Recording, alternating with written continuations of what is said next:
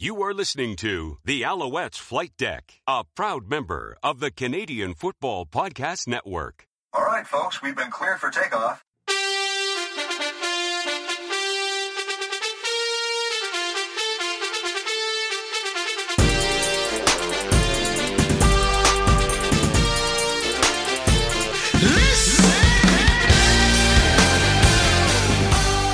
Welcome to Alouettes Flight Deck, podcast dedicated to Montreal Alouettes football, presented by Sport Buff. I am your host, Tim Capper, along with Cliffy D. Hey, we didn't get tired of each other driving up and back, up and back from Ottawa on, on our impromptu trip to Ottawa, did we?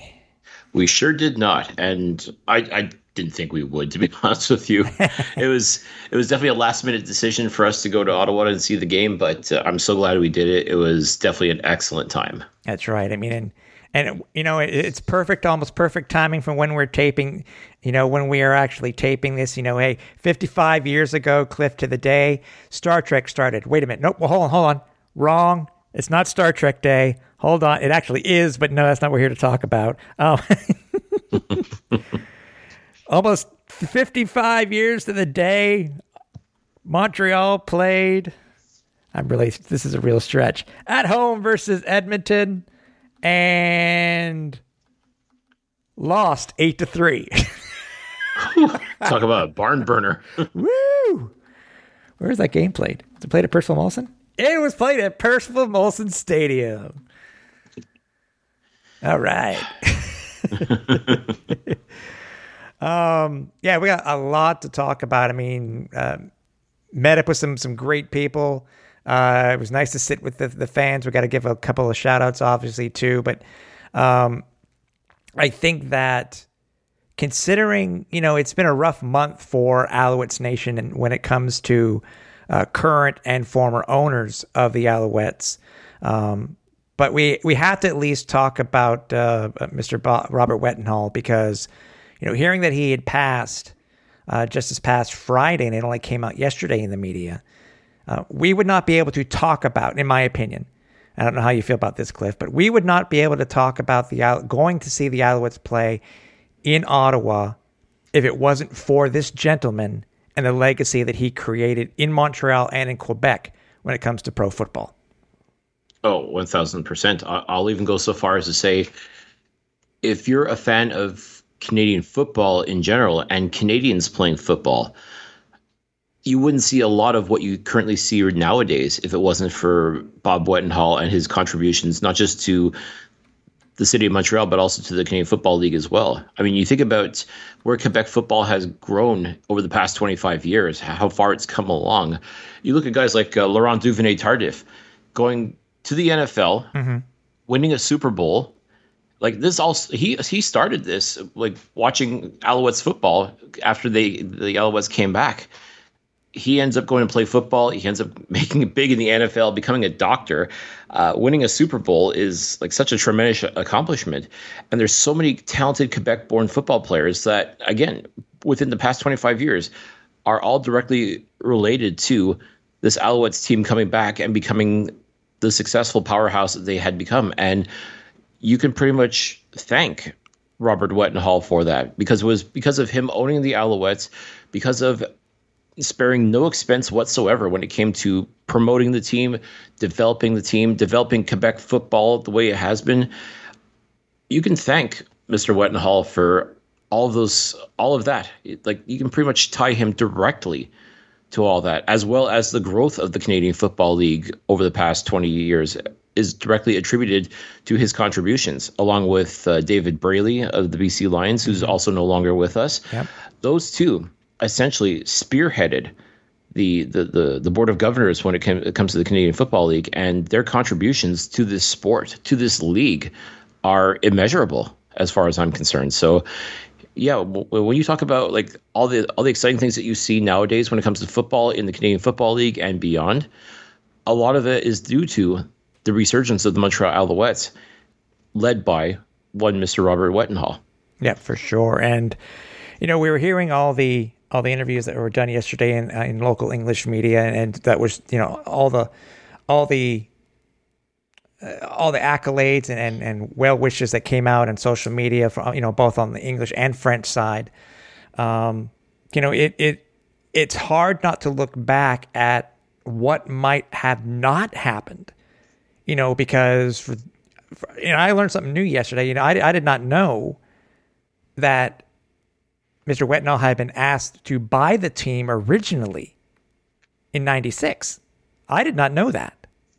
So, you know, we were lucky enough, you know, for him to balk in 96, for the for football in Montreal to basically almost basically disappear after being back for one year because of the I want to be. I, understand how everybody was talking about this on, on you know, on social and, and, on the radio yesterday, but to me, it's an ineptitude of Michael Gelfand and and Jim Speros. I know he has a he's Jim Speros is loved, uh, but it just looks like these two gentlemen were not were not able to do what was necessary to keep the Alouettes going as they were in '96, and we almost lost them because you know the league took over the team again, and luckily, Cliff, that Bob Wetenhall was decided to have a change of heart and to buy the Alouettes, and again, Alouettes football and Quebec football have greatly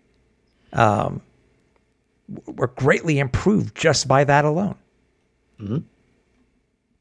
Absolutely. I mean, as as I said before, like you can directly tie a lot of the the, the growth of football in this province to Robert Wetenhall owning the Montreal Alouettes. Mm-hmm. And he did it selflessly. Like he he just he just wrote the checks. I mean, he never meddled in anything. He never tried to have his input in anything. He just you know, he he trusted his football people, guys like Jim Popp, uh, the coaches, uh, when it was his time, Anthony Calvillo, like he trusted all these individuals to do what they do best. Mm-hmm. And he footed the bill and did it with a smile on his face. And he was th- thusly rewarded. I mean, look, the Alouettes have participated in his tenure, participated in eight Grey Cups and won three of them. I mean, that's that's remarkable. Yeah. In a 20 year span. Like that is absolutely remarkable to be able to say that.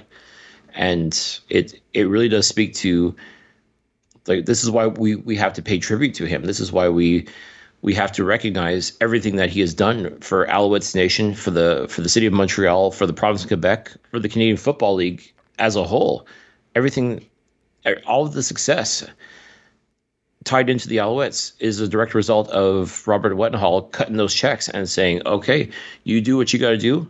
I'll gladly pay for it. I just want to see the results." Exactly, and you know, because of what he did, you know, his, his peers, um, you know, and, voted him into the Canadian Football Hall of Fame in 2015. I think he was as a as a builder, right? I think that's is what. The, yes, correct. Okay, as a builder. So I mean, it you don't you don't vote somebody into the Hall of Fame if they do not have a a career or made a huge impact on the CFL.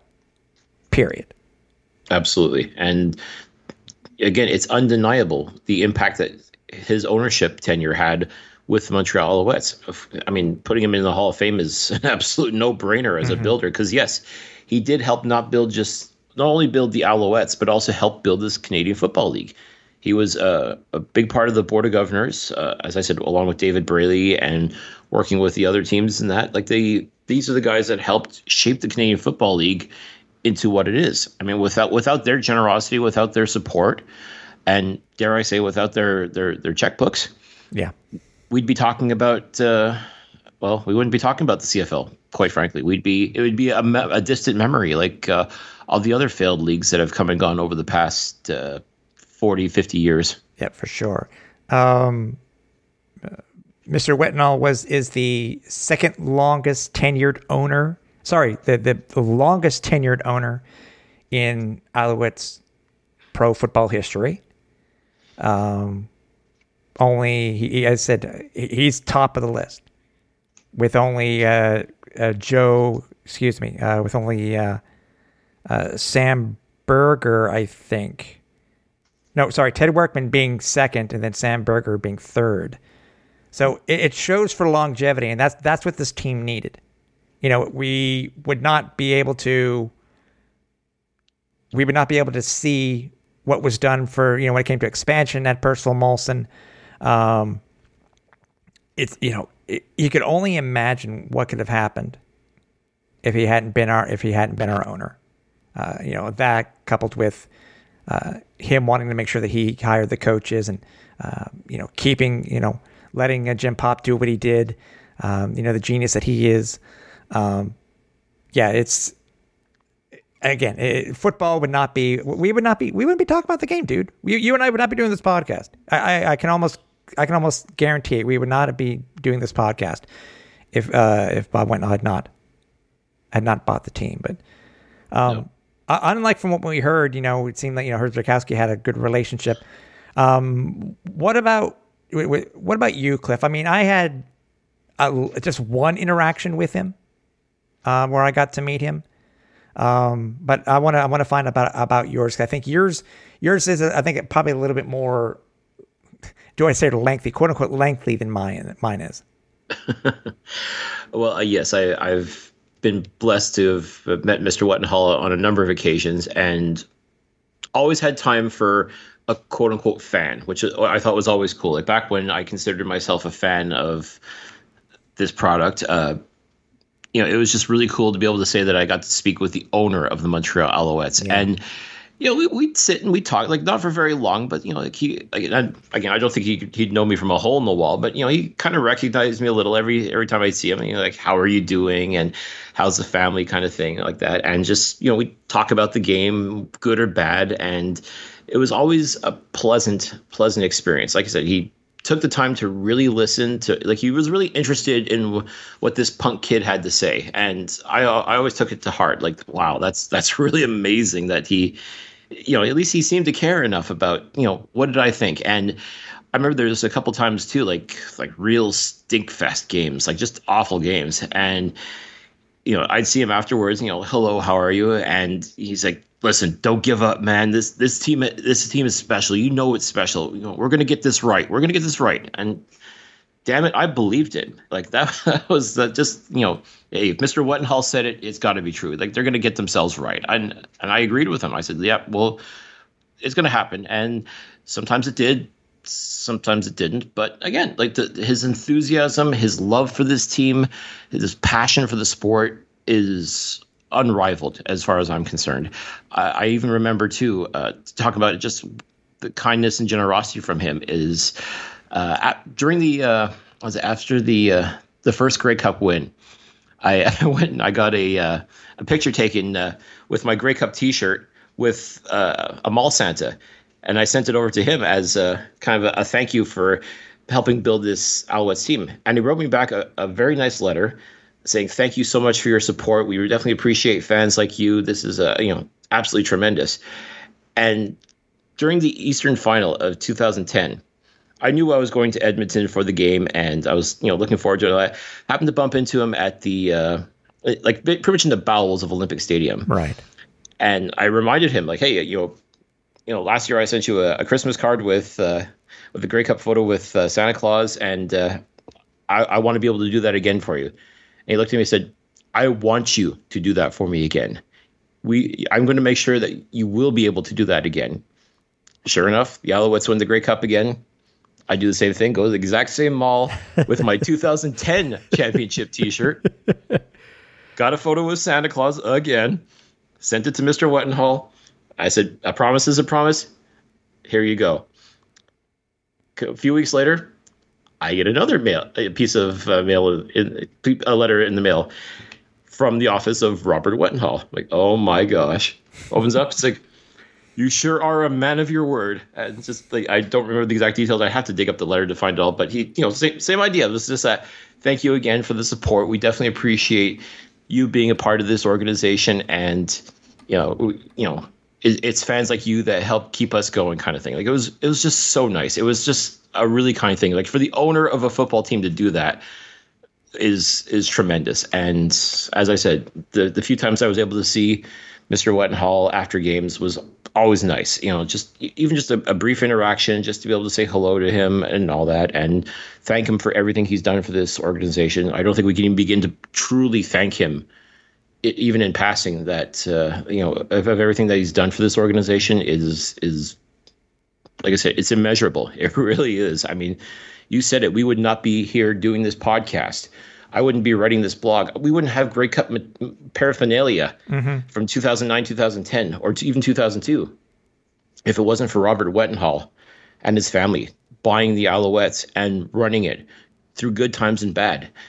And it, it's it really does speak to the character of this man and his generosity to be able to keep this team going and even towards the end, like when things were not that great, and the Wetenhall family was looking to get out of the football game, I understood, and I, I you know, I, will never say a, a, bad word about Mr. Wetenhall for sure.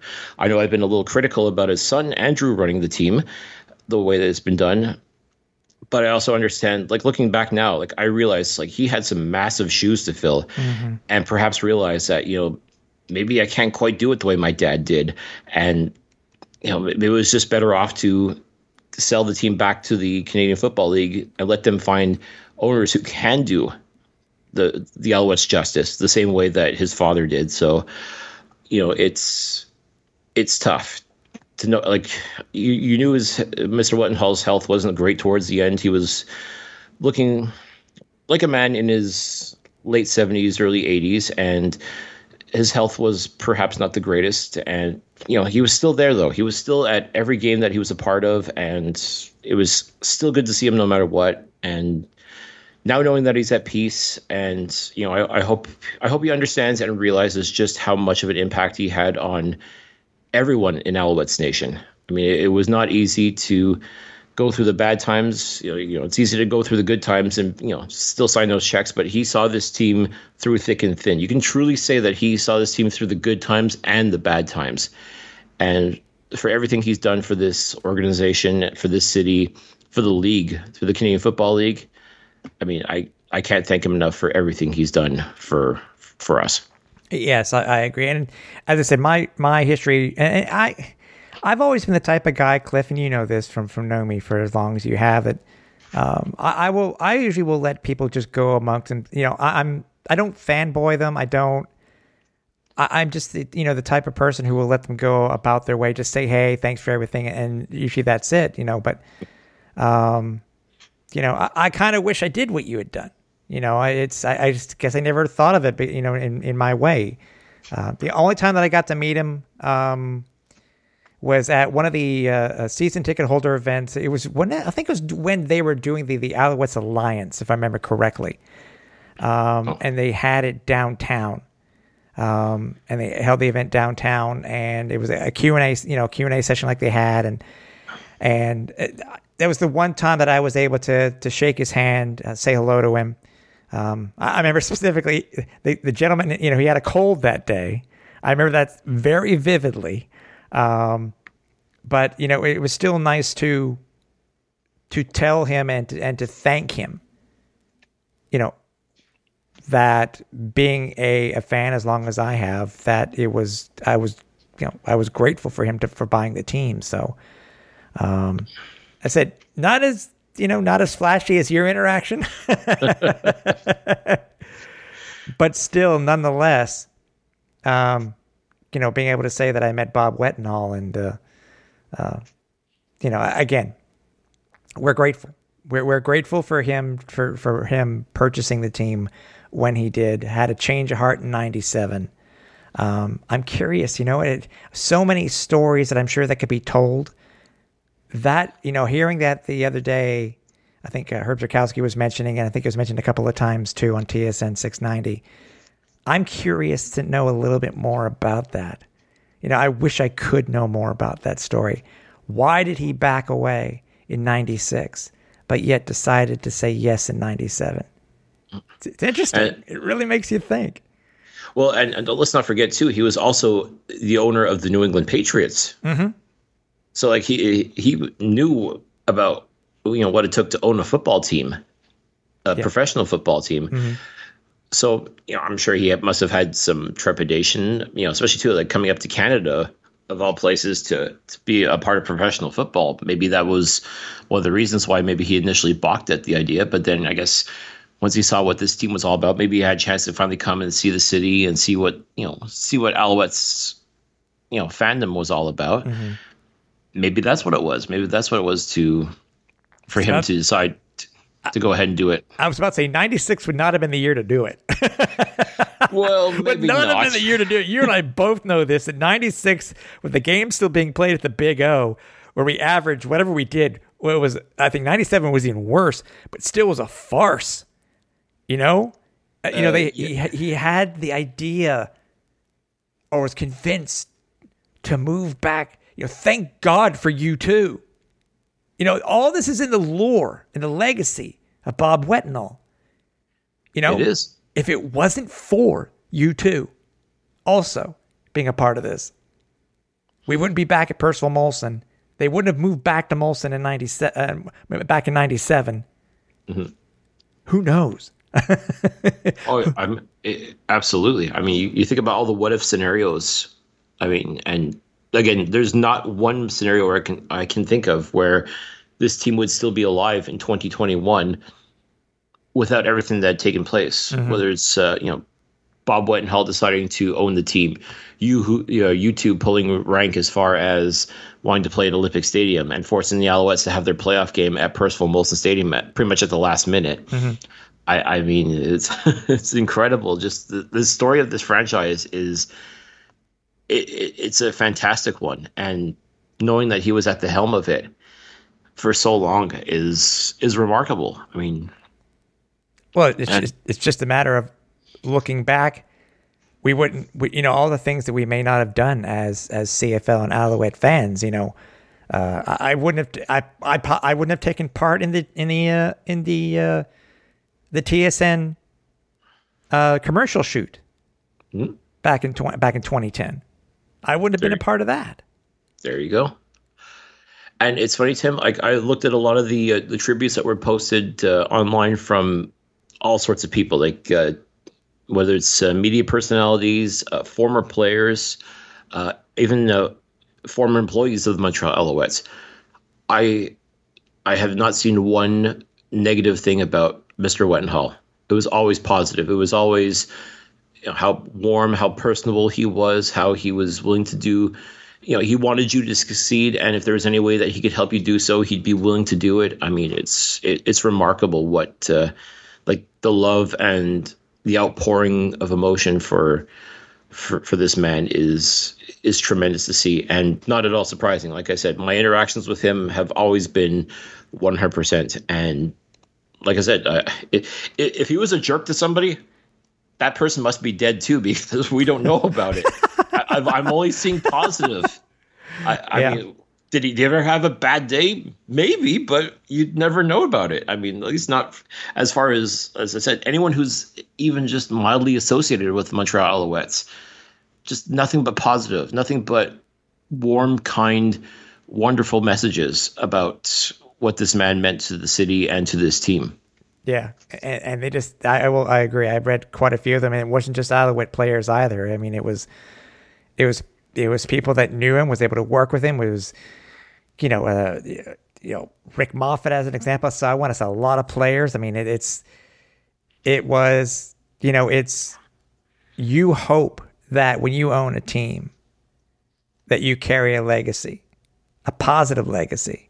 You know, people uh, people can can what will be as an example say what will be of Bob Kraft's legacy will be a positive or negative.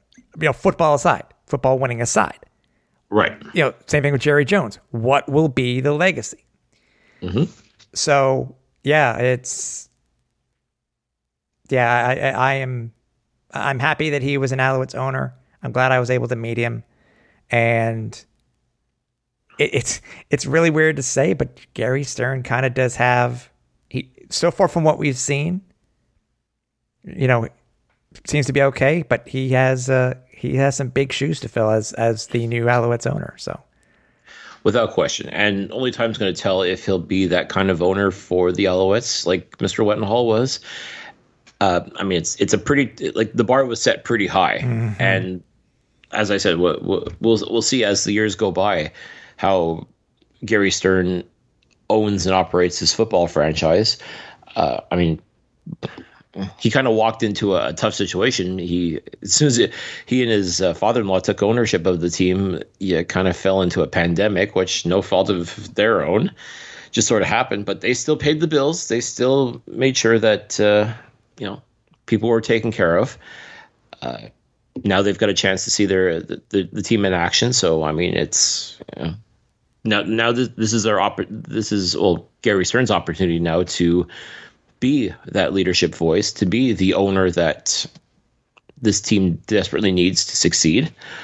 Uh, I don't know if anyone's going to truly expect him to be exactly like Mr. Wetenhall was, and I don't think it'd be a fair comparison. Uh, I think he just has to, you know, just maybe follow the example of, you know, trust in the people that you've hired, make sure that you hired the right people, let them do their job, and just keep cutting the checks, and the results will come. Mm-hmm. I, I, I, do feel that uh, with this Alouettes team that we currently have right now, I think the pieces are definitely in place.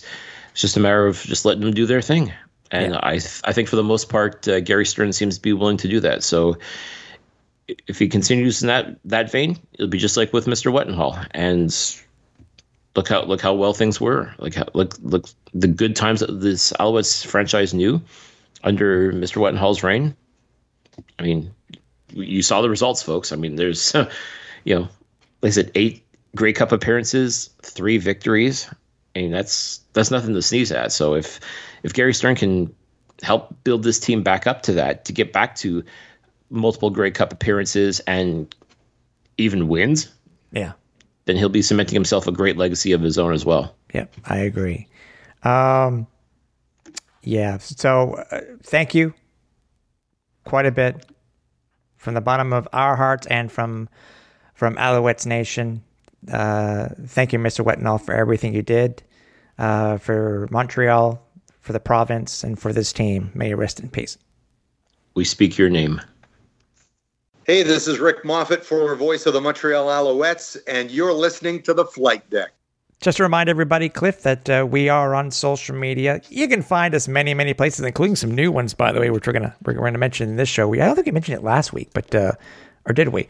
Um, but basically, if you miss any of our shows, you can go to the full archive over at alouettesflightdeck.ca. That's www.alouettesflightdeck.ca.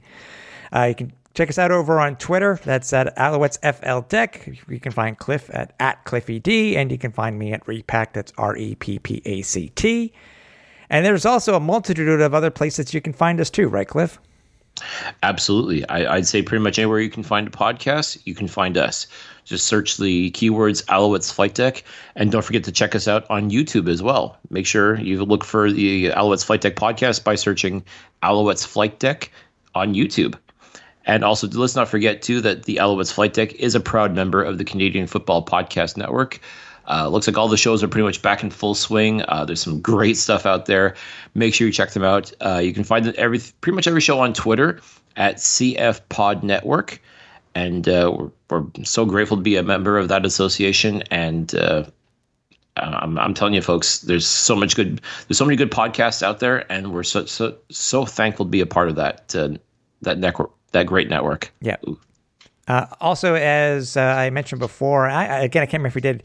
Uh, there's a, a new social media, I guess, audio network similar to um, similar to the other, you know, the other video ones that had had, you know, 15 second clips and then from there, but these are 15 second audio clips.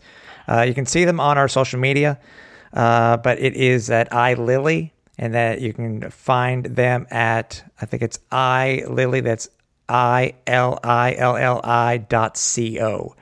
Um, you mm-hmm. can, quite a few of the Canadian Football League voices are on this platform.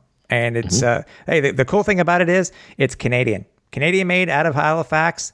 Um, what better way? It's you know, hey, you get us in long form here. There, you can get us in short 15, 15 second clips, so you don't have to listen to us talk and talk and talk. exactly, and listen, folks, uh, you can ch- check it out. I mean, it's, it's, as far as I'm concerned, I think it's going to become the next part, uh, the next step, so to speak, in the evolution of social media. So be sure you check them out. Uh, they've got you know so much great content, especially for CFL folks. I mean, so many great CFL voices, as mm-hmm. Tim was mm-hmm. saying. Are, are, are a part of this, and now we're a part of that as well. So make sure you, you check it out. Uh, you know, get on there, get, get become a part of the conversation as well. And that's the beautiful thing about it is you don't have to be a media member to join. Yeah. You just sign up for an account and you too can you know share your thoughts and be heard by all sorts of people Yep. that are associated with the Canadian Football League and other topics as well. I mean, it's a it's a great platform. Be sure to check it out. Uh, you know, tell them the Alouettes Flight Deck sent you. Yeah.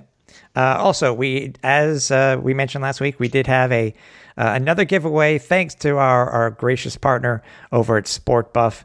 Um, again, if you can, go over to sportbuffshop.com and see what they have as far as CFL merch and everything. Uh, Chris and Gary are really, really nice guys, and uh, it's good to support uh, support Canadian. That's that's uh, that's the most important part.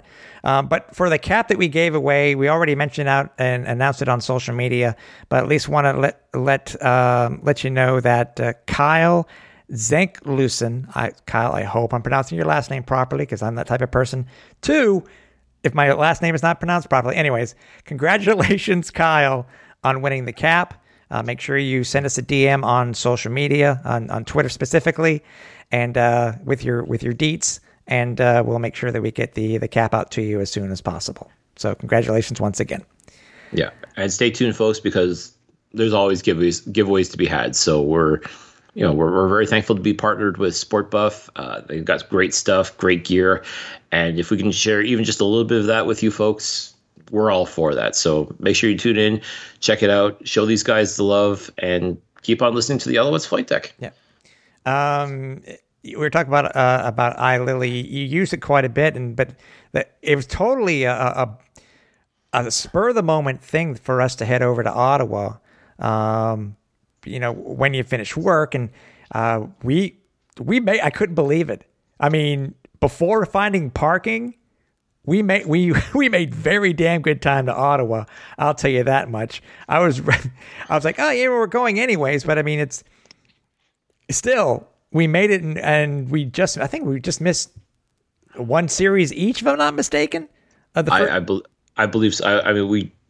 I mean, we technically got there for kickoff, but not quite. right, but, uh, right. And but first and foremost, by the way, we got to give a shout out to Rashaun to Rashaun Simonise because if it wasn't for him uh, being able to to get tickets, which we by the way we were automatic, we had already started. We were going to be going to be buying them just for full transparency, but uh, we had an opportunity, and uh, uh, we want to thank thank Rashaun for for the tickets, and uh, hey, we were able to sit with all the Alouettes fans.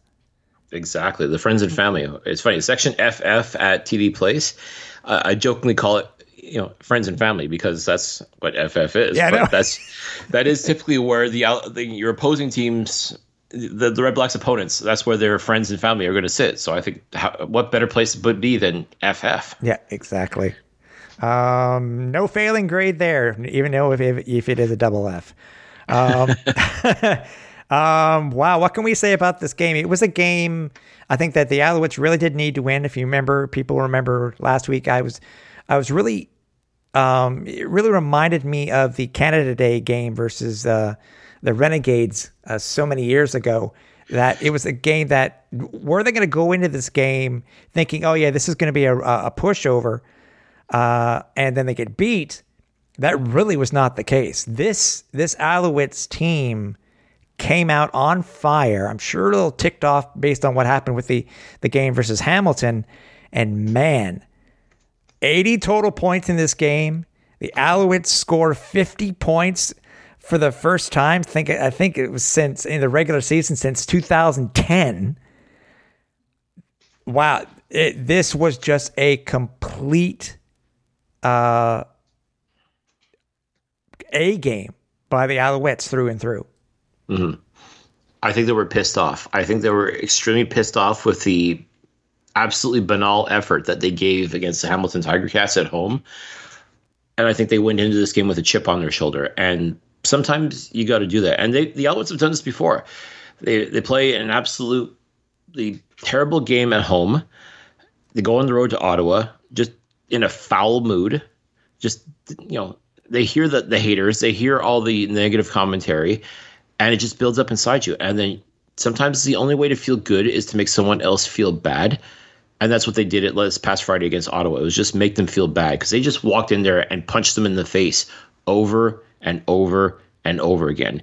You want to talk about someone who was inspired? Our quarterback, Vernon Adams, mm-hmm. was a man on fire. I mean, and he looked amazing. I mean, he did not look timid. He did not look like he was doubting. He was connecting with everybody. Everything was just falling into place for VA. He played an absolutely phenomenal game. I mean, it was like surgical the way he cut up the Red Blacks. It, it, it was absolutely amazing just the way he connected with the receivers. He put William Stanback to use. Yes. very good use. I, I mm-hmm. mean, he he opened up every facet of the offensive game. I mean, it, it it was night and day compared to what we saw versus Hamilton. Uh, I I mean, like you talk about a bounce back game for big play VA. This was it. I mean, Vernon Adams put the team on his back like he normally does, and he just walked in there, and I I could I could tell he wanted to shut everyone's mouth because again, as soon as he started to falter, you hear the critics, you, you you hear the haters, everybody's starting to doubt him. He wasn't having any of that. You could see it in his eyes. You can see it in the way he played, the way he commanded the pocket. Mm-hmm. He he wasn't having any of this nonsense. He, he was going. He had he was there on a mission, and I'd say mission accomplished. Like he he is back. Vernon Adams, that we know, the one that we saw out in Edmonton, who was in complete control. The one we saw in the first half, Yeah. essentially, of that Calgary game. Yep. That VA is back, Yeah. and I'm all for it. Like it couldn't have come at a better time. Uh, quite frankly. I agree. As I mentioned, so the final score 50, 51, 29. Uh, the, the Alouettes uh, score 50 points for the 12th time in their history uh, in the regular season, 14th overall, including the, the, the postseason. That postseason game was in 2014 versus BC, where they shellacked the Lions 50 to 50 to 17. Um, and uh, an interesting note I know we have a bye week this week, Cliff. Uh, but an interesting note, just for those who are curious to know about this type of stuff, uh, the Alouettes are eight, four, and one in their next game after scoring fifty plus points during the same season. So could it could- could easily bode well. I mean, and I thought, you know what? By, by the way, uh, how many times have you seen a game in Ottawa? Oh gosh, several. And I'm not just talking about like Red Blacks games. I mean, I've also seen the Alouettes play the Renegades, and even one time seen them play the Rough Riders. Oh, wow! I'm showing I'm showing my age there. No kidding. yes. Well, even I haven't seen the Rough Riders. Wait a minute. I'm older than you. um, yeah, I mean, it, it's funny. I think every time I go see the, the, I think my last time to go see a game, at the Alouettes, and it's funny, we're just so close to go see the Owls play in Ottawa. Wasn't I think it was in 2016. That's how long. And the funny thing was, it was a shellacking like this was. So I mean, it, the atmosphere was great. I mean, all, only announced fifteen thousand people. Um, I, I know we at least have to talk about this before we talk about the, you know the stats, which I'm sure everybody knows already. But um, It, it makes a huge difference when the stadium itself has seats next to each other. You know, real seats compared to the, you know, compared to the benches that are over at Percival Molson. Um, you know, besides the people running back, you know, walking back and forth, and us having to get up, and you and I, at one point, I was like, okay, just just move to the side and let them out. But, Yeah. um, but I don't know. It just seemed to be different. I, I didn't feel, I didn't feel like I did at the home opener. I mean, yes, we still wore our masks. People were a lot more people were wearing masks as far as I could see at this game. Um, But even had an, an usher going up and down the stairs with a, a little sign reminding people to to stay masked up. even even on the even on the uh, what was it? It was Bane from the from the Batman movies. you should remember to please wear your masks. Um, so yeah, I, I I felt a lot better. I mean, I'm, I'm again.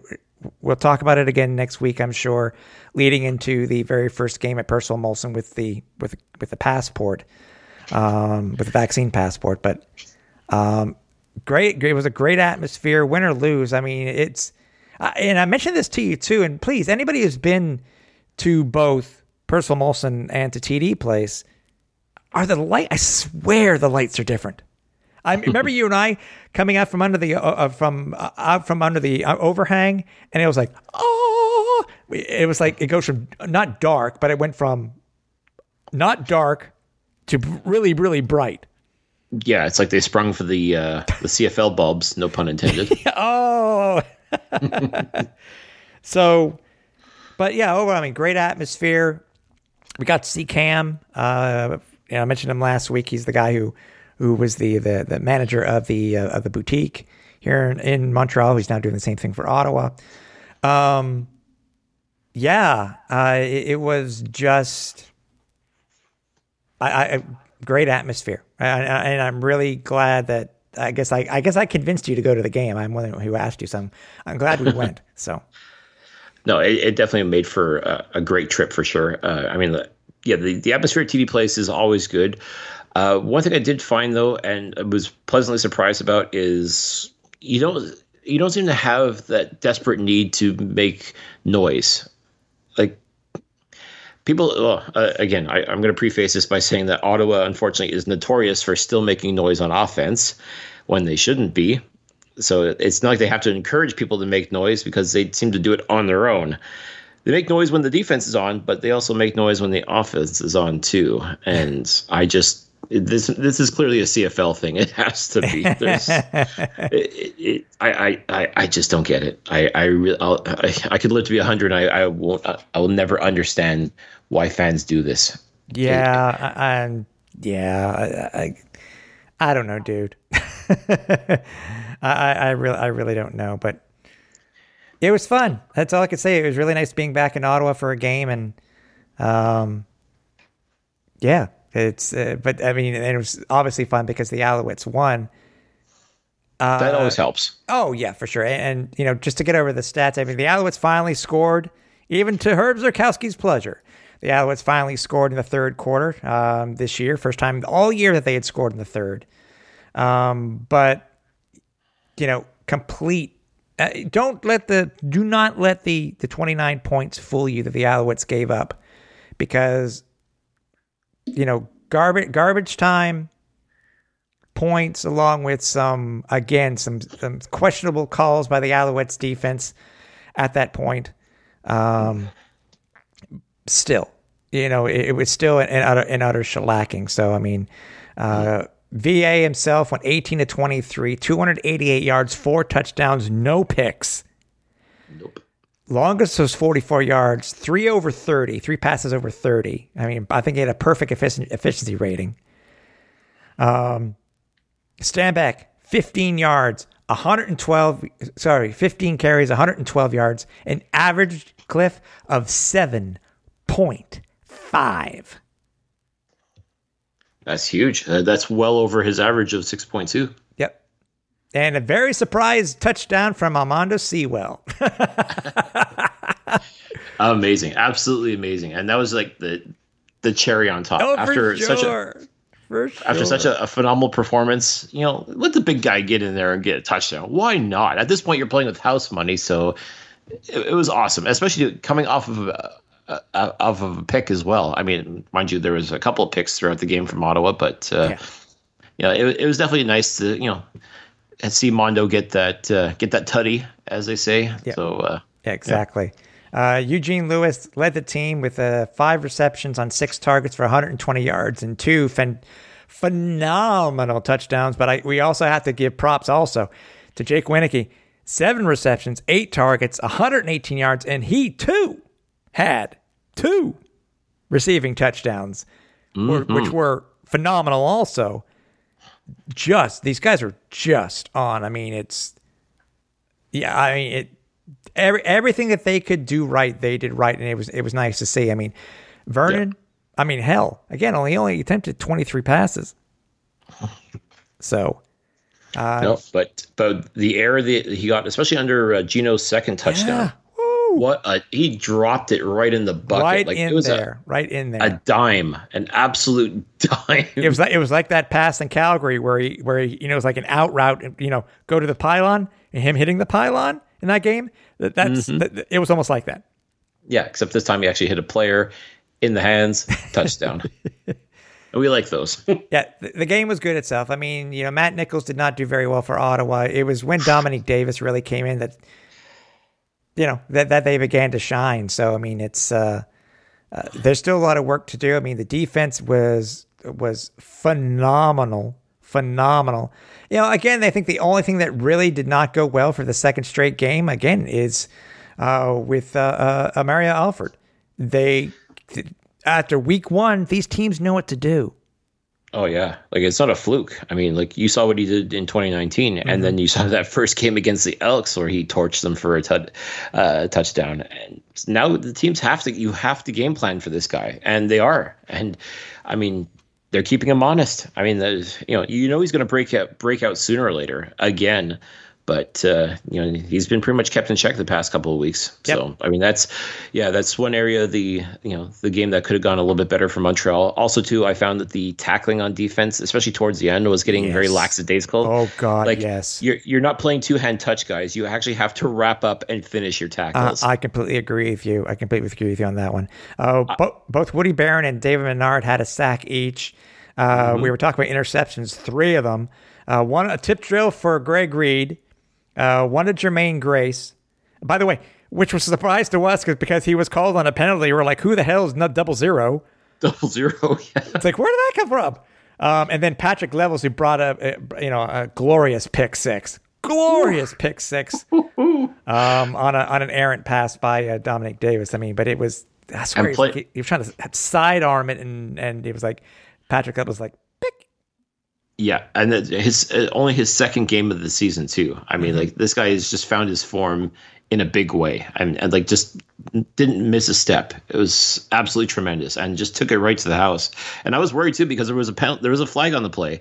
I'm like, oh crap! Don't let this come back! Don't let this come back! Sure enough, it was holding against Ottawa. I was like, all right, that's a pick six, folks. Yep, exactly. Um, I mean, there were there were some negatives to this game. You know, everything wasn't you know 100 percent for this team.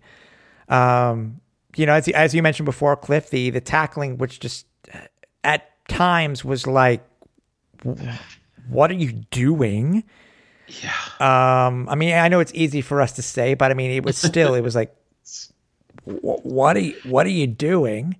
Um, I mean, I don't, I don't know how often tackling is practiced in in practice, but uh, and I, again, I understand you wouldn't want to hurt your teammates, but at the same time, like you got to stop these guys. I mean, I, I think a lot of the the points that were, Ottawa put on the board was as a result of not being tackled and just getting extra yardage that otherwise they wouldn't have had because, like I said, some of the tackles were just bad, just really bad. I mean, it, like I said, it, I really felt like they were playing two hand touch and not, you know, trying not make even making an effort to wrap anyone up. And I get it, like especially too when you're up by thirty plus points at this point, especially too like when it's like in the fourth quarter, you just want to get out of there. You just want to go home. You like you this this this lead is safe. I know that the, the CFL likes to say no lead is safe, but trust me, folks, this lead was safe by the third quarter. I mean, like I said, Montreal was on another level, and Ottawa, unfortunately, was just desperately chasing their own tail, trying to play catch up. And I mean, they got some points. I'll give them props. They get, got points on the board, especially when Dominique Davis got into the game. But I mean, like some of those points shouldn't have even been put up there in the first place. And like I said, it's it's just the tackling. Like I get it, you want to make sure you nobody gets hurt, but at the same time, like you got to have a little bit of pride, and you gotta you you gotta put that stamp out there, not just offensively but defensively as well. Yeah, uh, the Alouettes had seven total penalties, six were accepted for 74 yards. The Ottawa Red Blacks had 10 for 134. Um, we were talking about bad things, the kicking two, and I, I'm not worried. I'm not worried yet. But you know, having Matt Shiltz now as our our holder, what you know, we had two missed field goals. Uh, both you and I were like, well, you wanted that 50 burger badly. Um, uh-huh. And we got it at the end of the game because, you know, as I told you during the game, and I don't know if many people think about this type of thing, that you want they got, they they went for the extra point. I don't think necessarily to get to fifty, but because it's a divisional game, and you want to mm-hmm. score as many points as possible in a divisional game. That's the same thing what what Hamilton did when they played us. Of course. So, um, are you worried yet about the kicking game? Not f- field goal, field goals, because you know, David Cote, I don't know. Three, three for five is not terrible. I mean, no, no.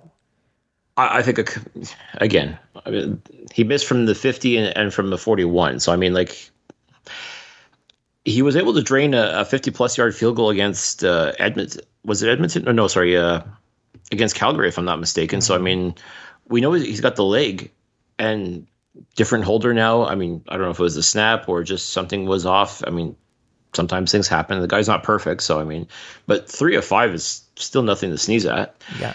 So uh, no, I'm not worried at all. I think Cote has definitely proven himself to be a, a more than capable kicker. I think it's just a matter of just making sure everything falls into place. I mean, now he's working with Shiltzy to get down, uh, get the ball down and keep it down properly. Doesn't have to worry about anything else. Uh, long snapping, I think that's gotten under control a little bit now after a couple of shaky starts. But uh, like I said, th- things just happen. I mean, am I worried? No, not in the least. I, I think Cote has definitely proven himself, uh, and I think he's only going to get better with time too. Let's not forget, folks, he is a rookie as well. So I mean, Yeah. he, he had a very good career with the Laval Rouge et Or, and you know was very accurate there, and he's proven himself to be able to handle the stress of playing for a professional football team. So you know, he's he's he's going to have the occasional miss. It happens. Yeah. So no, not not going to worry just yet. Yeah. Um, I, I, one thing I was very impressed uh, was um, with David Cote on kickoffs. I mean, he averaged 60, almost 64 yards on kickoffs, which is good. Guy's got a leg. Yeah, Zema, uh, you know, Joe Zema only had to punt once, but he punted it for 41 yards, so still. Yeah. I don't even know if they had to wash his uniform afterwards. That's not a knock on him. I mean, I mean, if if you you're only punting once, that means your team's doing something right. So So, uh, other than that, Cliff, um, the only only thing that I saw too was uh, I, what I thought was interesting is that you know Coach Khari pulled he pulled uh, VA, and then Shiltz came in, and then he uh, he was immediately sacked for a safety, and then VA played the rest of the game. yeah, for the most part, and that's that's you know, well, no, Shiltz did manage to get in a couple more reps Sorry, towards sorry, yeah, yeah, a couple of reps near the end of the game where he did, yeah, and that's what you have to do. I mean, like I said, we didn't have a preseason this year, so I mean, you got to you got to get your reps where you can, especially too when you're leading by 30 plus points. You you got to start playing your your backups, and yeah, it, it was tough because yeah, his first series, poor Matt gets uh, drilled in the end zone for a safety. I mean, and then almost immediately uh, it felt like the confidence just wasn't there. So and Khari, I- think he kind of panicked a little bit and said, "Okay, let VA get back in there." And they, I think they he, they orchestrated another touchdown drive just to really build up that cushion again. And I get it. I- you want to win. You want to win at all costs. But I mean, at the same time, I don't want to leave my starting quarterback out there when you're up by 30 and the other team at that point pretty much doesn't give a rat's ass anymore. I mean, there was there was there wasn't a whole lot of fight left in the Red Blacks by the fourth quarter. So Yeah, he was put put in originally with uh, with about eleven minutes left in the fourth quarter. Um, it, it- just yeah, and, and then again, VA came in, and then Shiltz came in. I think it was uh, last little bit of the fourth. So, um, a- anything else? I mean, again, so many positives. Yes, people may say this is Ottawa, but again, as I mentioned, I think I mentioned to you, and I may have mentioned on the pod. No, I don't think I mentioned on the pod is that I really think for uh, for the Alouettes to contend in the East this year, um, they need to take advantage of these games versus the Red Blacks, and I think they need to win three or four or sweep this series. Um, to you, any did you have any other negatives that you po- that you saw during this game?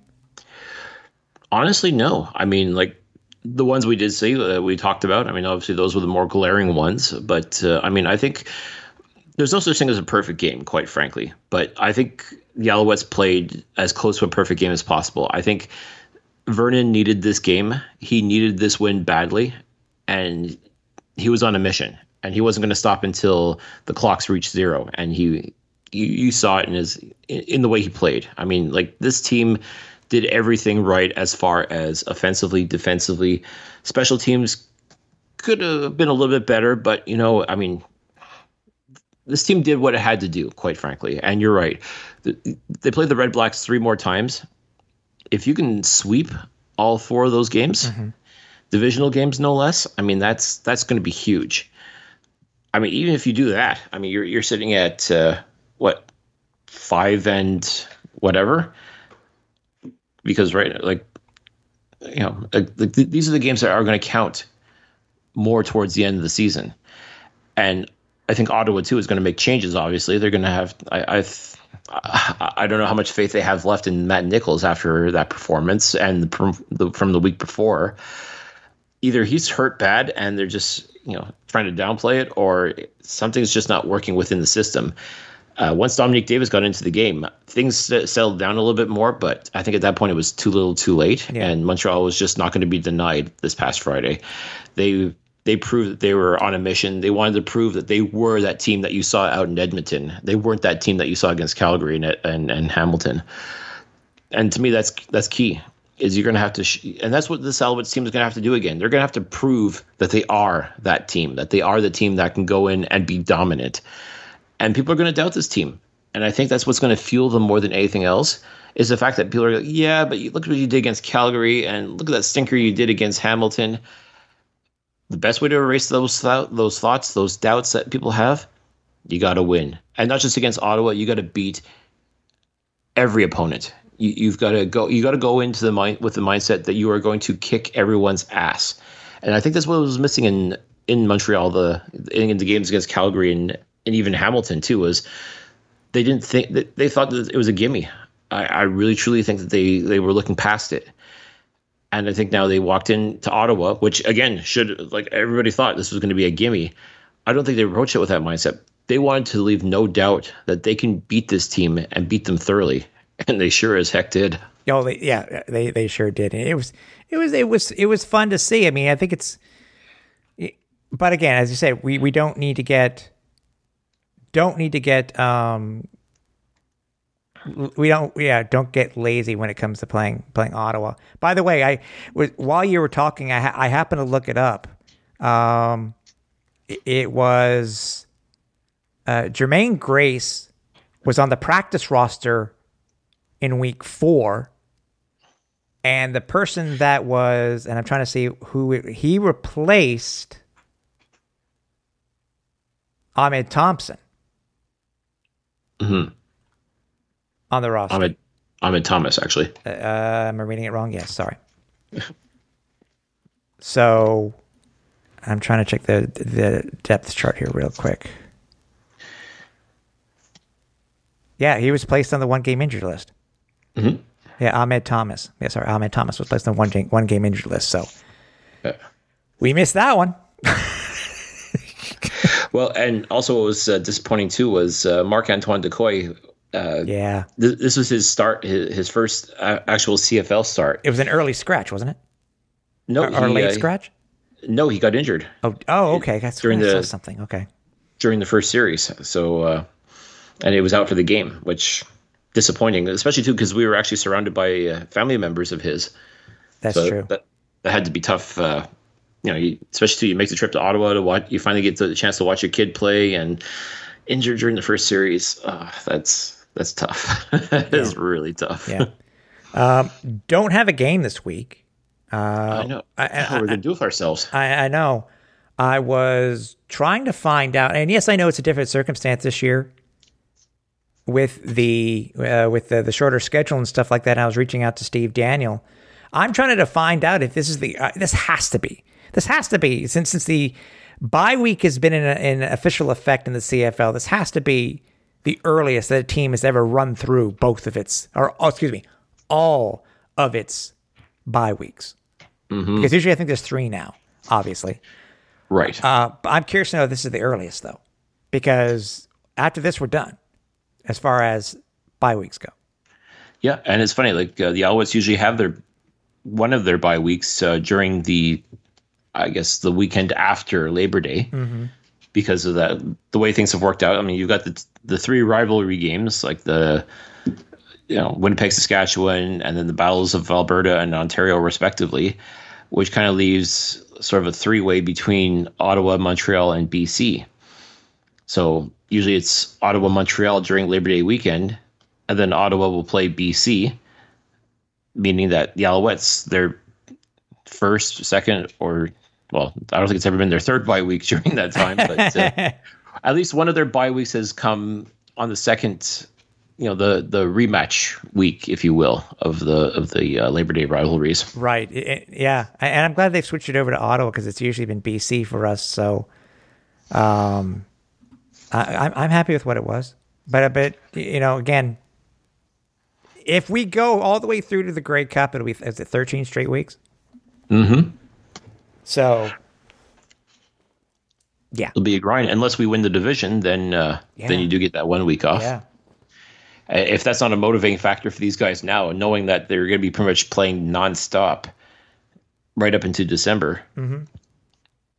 to me that that's a heck of a you know that's a heck of an incentive. And Hamilton, like I said, they would. They're starting to find their form again. So I mean, like this this has the potential to be a dogfight. I mean, now you've got three teams in the East that are now two and two, and looking very competitive. So Let- I'm well. Let it true, but let's wait to see what they do against the other teams still in the West. Mhm. You know, for all we know, if Hamilton goes over in the West, that's that's five losses. That puts Yes, him. it That, that puts him at nine and five. right. Well, And Hamilton's well, well. 0-2. Okay, well, no, no, no, no, no, no, no, no. I'm not going to give them a winning versus us. What am I talking about? That'll put them at eight and six. if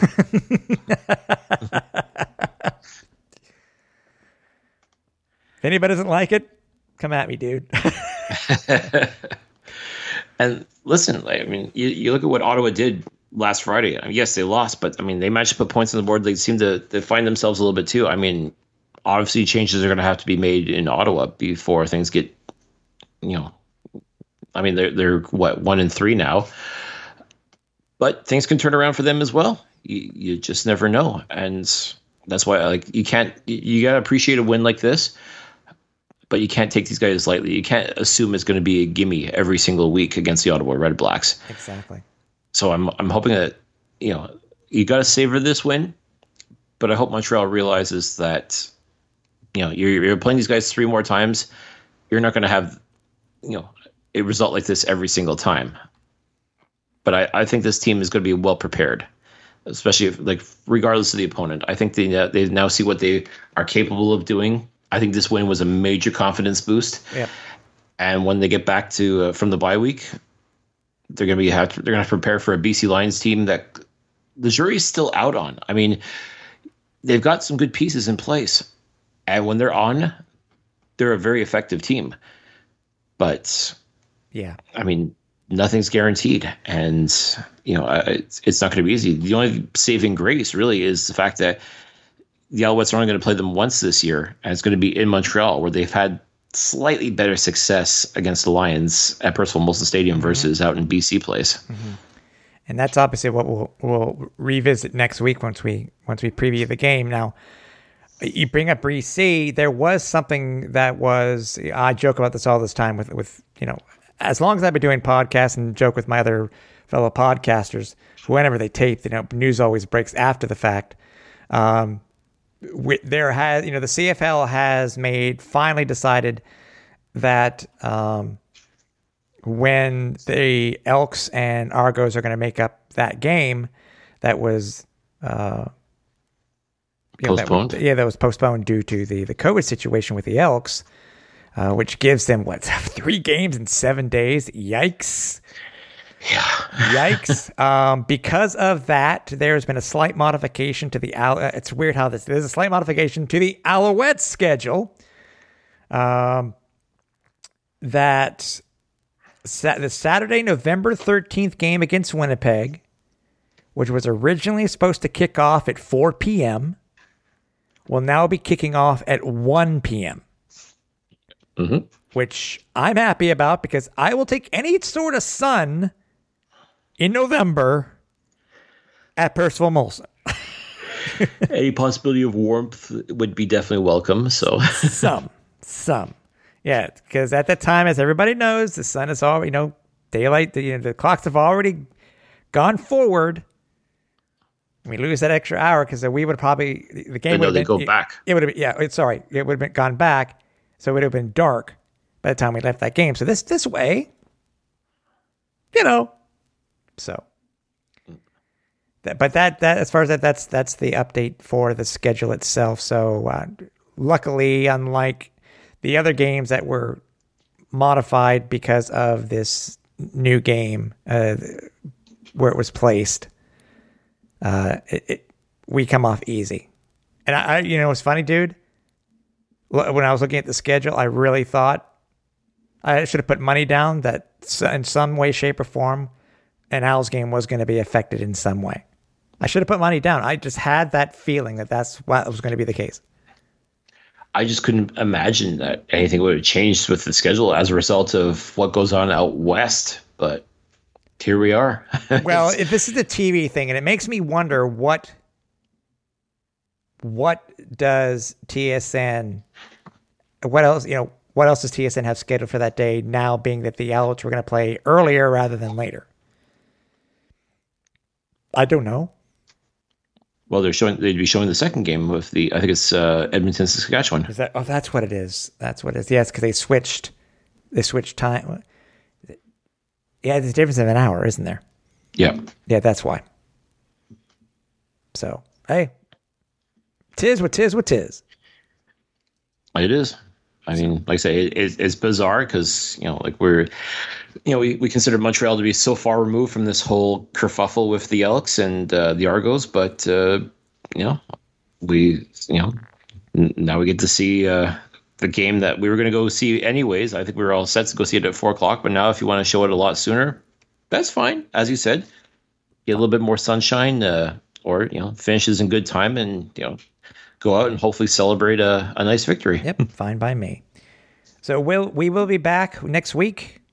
Uh, talk about the the matchup versus the uh, the BC Lions, and we got a couple of ideas that we are trying to come up with, and uh, we're already ro- going through Cliffy's Rolodex to try to find out who we're going to bring in next week, as far as uh, far as a, a, a guest goes. But uh, you know. and also too, folks, if mm-hmm. if you're looking for us to speak with somebody, just you know, shoot us a message over on Twitter. You know, just add us at Alouettes FL Deck or either myself or Tim. Say, hey, you know, we'd love to hear from fill the name here. Let us know, and if we can make it happen, we certainly will. I mean, this is your show too, folks. So uh, feel free to participate. Uh, let us know what's going on. I mean, you know, any sort of feedback, positive, negative, what have you. I mean, that's that's what we're here for. We're like we're, we we want to do everything we can to bring you folks the best show possible. Uh, Best way to do that though is let us know what we're doing. If we're doing it right, tell a friend. If we're doing it wrong, tell us. Yes. Don't don't tell a friend because then we won't know. Exactly. Yeah. So we uh, we look forward to, to, talking with you guys next week. Again, keep keep uh, keep up with social media, our social media, to see if, if any breaking news comes about over this next week. Be, I'm sure it's gonna be a very quiet week, but hey, you never know, something may drop tomorrow. So, oh, the joys of being a podcaster. Anyways, so that's podcasting 101. There you go. You put out you put out an episode and that's when everything just, you know, all the news decides to break right there and then. Yes. You, you, you just got to roll with it, folks. Exactly. So, for everybody here at Alouettes Flight Deck, for Cliffy D, I'm Tim Capper. Run final approach.